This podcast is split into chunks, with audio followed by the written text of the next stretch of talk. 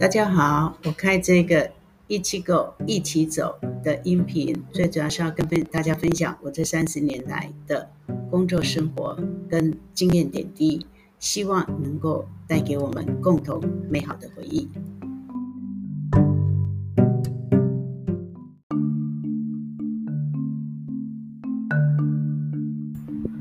大家好，今天要跟大家分享世界上最有名的一条街。香榭丽榭大道，我们从协和广场到凯旋门这条街呢，共长一九一零公尺，它宽七十公尺，是世界上最有名的一条街。为什么呢？因为法国的国庆以及每一年的繁华终点站，就是脚踏车终点站，以及每一次的示威游行等等。那么都会拍到这条街，所以这条街是世界上无可取代的一条街。那为什么说它呢？第一，因为所有的人到巴黎最想去逛的一条街就是这里，香榭丽舍。但是近年来逛的人多，看的人也多，所以相对的小偷也多。所以我们就来谈一下，我曾经在这边巧遇扒手如何从一个贵妇的身上。把钱拿走的这个盛况。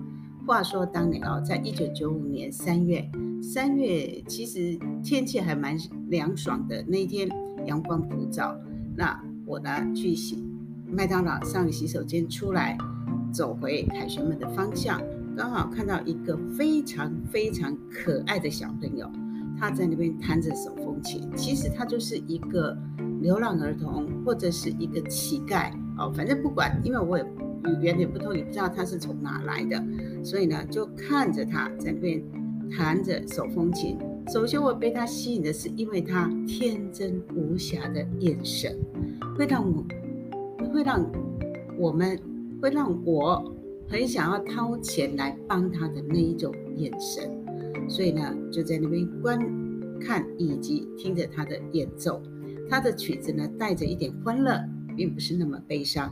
然后呢，我就坐在他旁边的一条一个长条板凳上头，静静的聆听。结果呢，从这个协和广场那边就走来了，慢慢的走来了一个贵妇。这贵妇呢，穿着香奈儿的套装，更让我眼睛一亮的是，她拉着带着一条白一橘娃娃，一一一只小狗，非常可爱。然后这只小狗呢，用了一个像一个颈圈是 LV 的，绳子也是 LV 的。那一刻，我看到他的狗，让我觉得非常的悲伤，因为啊，我觉得我的行头竟然输给了一条狗。哎呀，真是人不如狗的一个世界啊！那这一个贵妇呢，慢慢的走着，跟我一样，对这个可爱的小朋友起了恻隐之心。结果呢，他就非常优雅的从他的皮夹里头。拿出了几块，当年是法郎的年代，拿出了这个五十块钱的法郎，准备投到这个小朋友眼前的这个募集箱里头。结果，当他钱还没有放下去的时候，就旁边来了三个小朋友，大小朋友，大概十七八岁、十五六岁。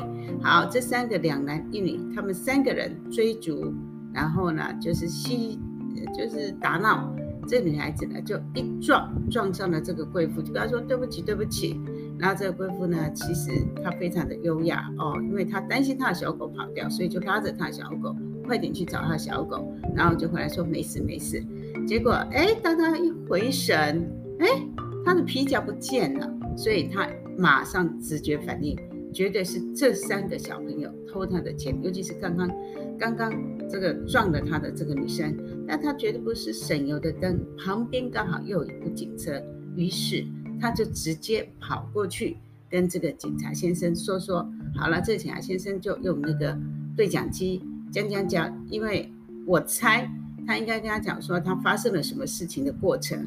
然后对方穿着什么样的衣服、什么肤色等等等，好来，结果呢，大概差不多三十分钟吧。哎，警察很奇妙的就一部警车，然后呢，里面载着三个小朋友，也就是刚刚这个吸嬉笑打闹撞上他的三个人，然后呢，很神奇的就把他的皮夹拿出来还他了。当然钱应该是不见了哈。那当然，这个贵妇还是很感谢警察。接着呢，他警察就把这三个小朋友，那么就带走了。其实我瞄了一下警车，警车里头大概五六个，应该言下之意就是说，警车执行的非常好，把这条街上的所有青少年。有嫌疑的青少年全部都把他抓到警车上头，然后再走了。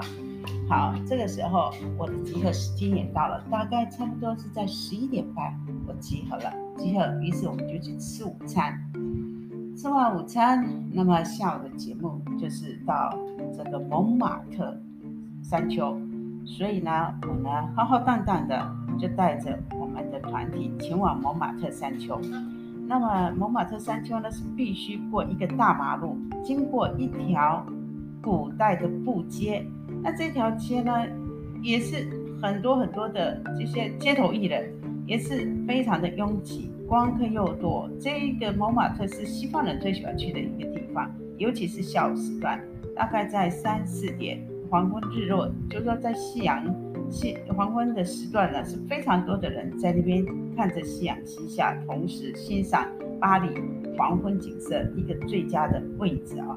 所以呢，就是人满为患。好，当时也就大概是下午呃两点钟左右，我们上山，预计大概三点半下来，刚好可以看得到整个的人潮汹涌的景象。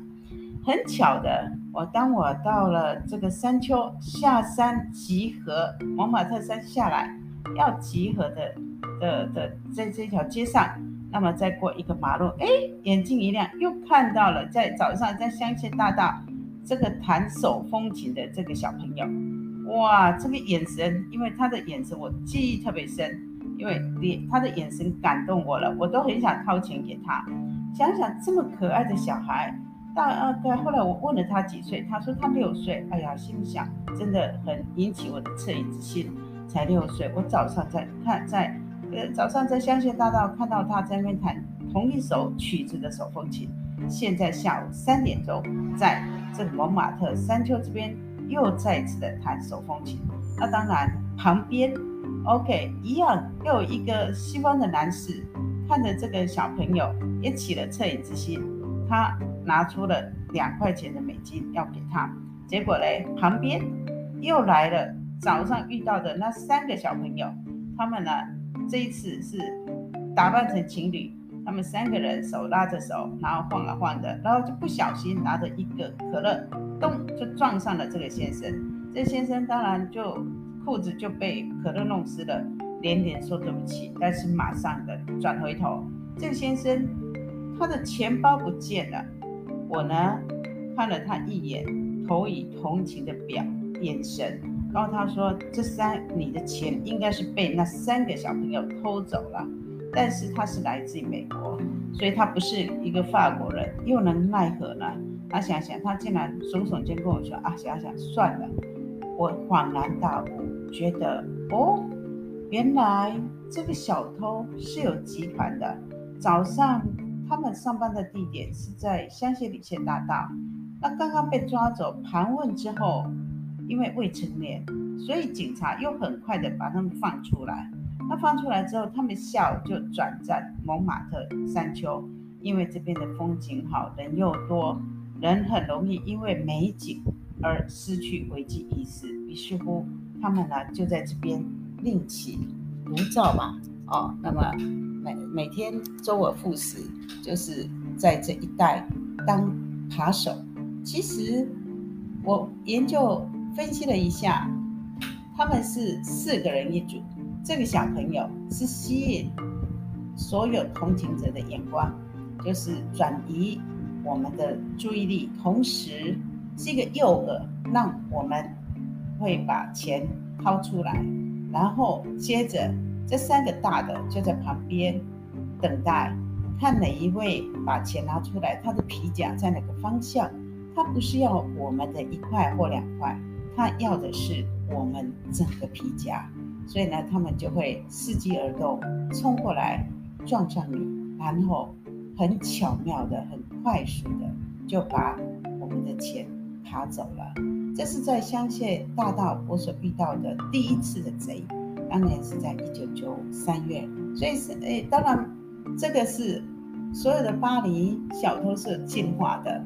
我们先谈到这一次我第一次遇到贼的情形，下集我们再分享一下在地铁遇到小偷的盛况。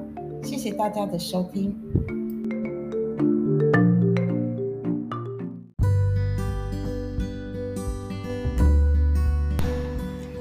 感谢今天大家的收听。如果喜欢我的音频，请帮我点赞以及给我五星的评评价，谢谢。下次见，拜拜。